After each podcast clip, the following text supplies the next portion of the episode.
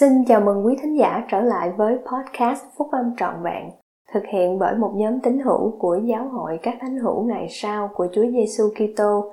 Chúng tôi xin được chia sẻ cùng quý vị các nguyên tắc phúc âm giúp chúng ta có một cuộc sống hạnh phúc từ những bài viết đăng trong các tạp chí của giáo hội phát hành định kỳ vào mỗi tháng.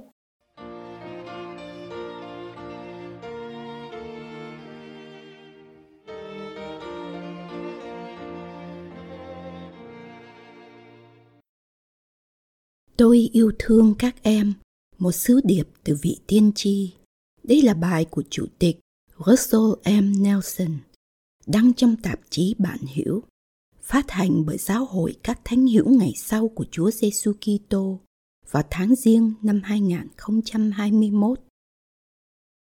Chủ tịch Nelson đã gặp gỡ một số trẻ em trong hội thiếu nhi tại một ngôi nhà gỗ ở Palmyra, New York, Hoa Kỳ. Nó trông giống như căn nhà nơi mà Joseph Smith đã sống khi ông có khải tượng thứ nhất. Sau đây là một số điều mà Chủ tịch Nelson chia sẻ với các em. Các em sinh ra ở đâu, hoặc lá cờ nào các em vẫy, hay ngôn ngữ nào các em nói thì cũng không quan trọng.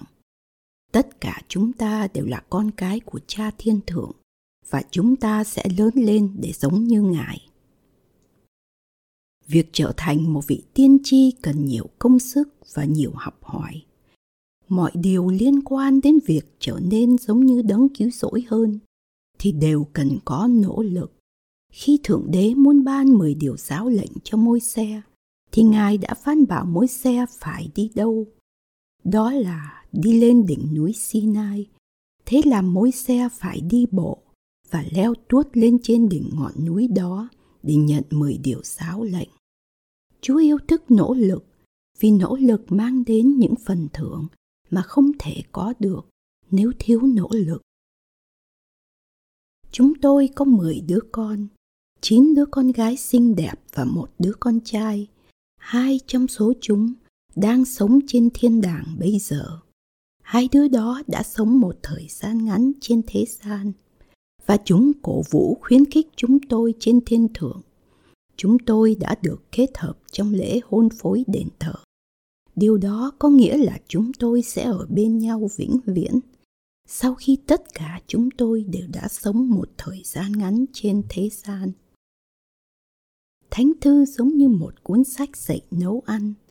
Nếu các em không có một cuốn sách dạy nấu ăn và các em chỉ bắt đầu trộn bột và sữa cùng trứng, thì các em có thể không có một cái bánh ngon Thượng Đế đã ban cho chúng ta một công thức cho hạnh phúc và được gọi là các giáo lệnh.